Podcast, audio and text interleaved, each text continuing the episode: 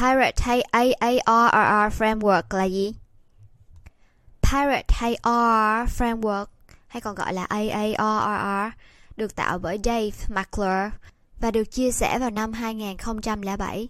Pirate hay RR Framework là một công cụ giúp trực quan hóa mô hình kinh doanh thành những mảng nhỏ, nơi mà bạn có thể tập trung sự chú ý của mình để phát triển. Sở dĩ nó được gọi là mô hình framework cướp biển là vì những chữ cái đầu tiên được viết thành A A R R hay còn gọi là R. Cướp biển thường hay nói R. A A R R viết tắt của năm vùng. Thứ nhất, acquisition, khách hàng, người dùng đến với website hay cửa hàng của bạn bằng cách nào?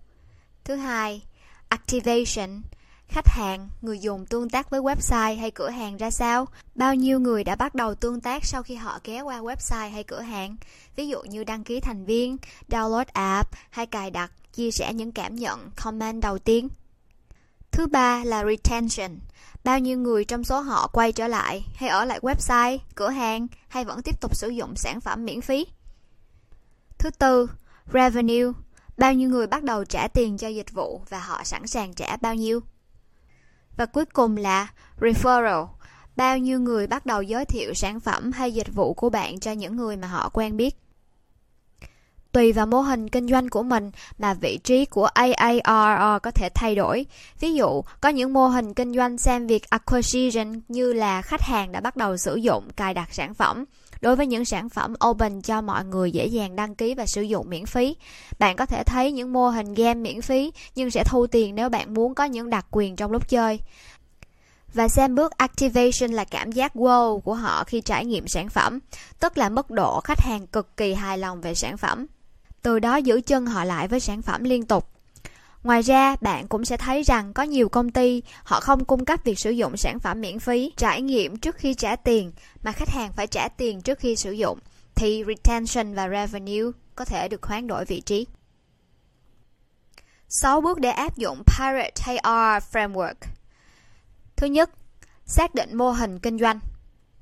Như đã nói ở mục trên, mỗi mô hình kinh doanh khác nhau sẽ cần có sự thay đổi trong R framework cho phù hợp. Bạn nên nhìn lại mô hình kinh doanh của mình và xác định rõ những bước quan trọng nhất mà người dùng sẽ phải đi qua từ lúc họ biết về sản phẩm cho đến lúc họ phải trả tiền cho sản phẩm hoặc sau đó kể lại giới thiệu cho bạn bè về sản phẩm mà mình đã trải nghiệm Thường sẽ có rất nhiều bước trong trải nghiệm người dùng bạn sẽ liệt kê ra được. Kinh nghiệm của tôi là khoảng 10 tới 15 bước được liệt kê là vừa đủ, không quá chi tiết và cũng đủ rõ. Thứ hai, định hình lại các bước của AARR. Liên kết những bước trong mô hình kinh doanh với AARR framework, thay đổi những bước trong framework nếu cần thiết cho phù hợp. Bạn sẽ map lại những bước trong trải nghiệm người dùng vào năm mục lớn của AARR framework. Thứ ba, thống kê lại số liệu người dùng, điền vào từng mục tương ứng. Bao nhiêu người đến với website, cửa hàng của bạn trong vòng một tháng, một năm qua? Bao nhiêu người xem sau đó sẽ đăng ký thành viên và tương tự với những mục còn lại? Bạn có thể lấy dữ liệu từ nhiều nguồn, nhưng thời gian số liệu thu thập nên đủ dài để tăng tính chính xác tương đối. Các dữ liệu này được điền vào vùng exact number trên Canvas. Các nguồn dữ liệu hay các phương thức đo lường tương ứng cho dữ liệu này cũng được trình bày rõ ở vùng Our Metric trên Canvas. Thứ tư, tìm ra chỗ bị tắc nghẽn.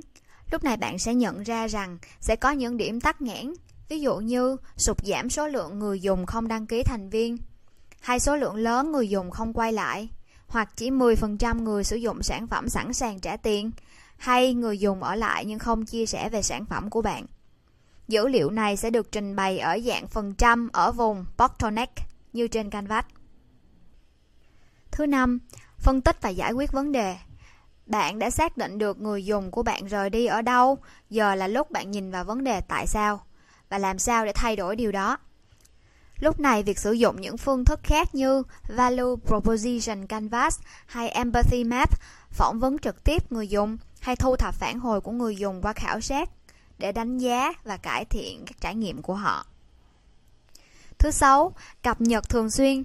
Thường xuyên cập nhật số liệu để có thể phát hiện và cải thiện trải nghiệm người dùng thông qua AARR Framework.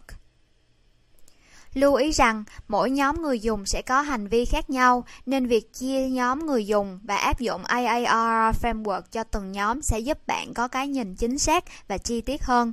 Vì vậy, việc áp dụng Proto Persona và AAR framework thành một bộ đôi công cụ phân tích hành vi người dùng sẽ giúp bạn rất nhiều. AAR Framework sẽ giúp bạn có cái nhìn sâu sắc và rõ ràng hơn về mô hình kinh doanh hiện tại của mình để tìm ra những vấn đề đang tồn tại, những điểm yếu đang cần được cải thiện.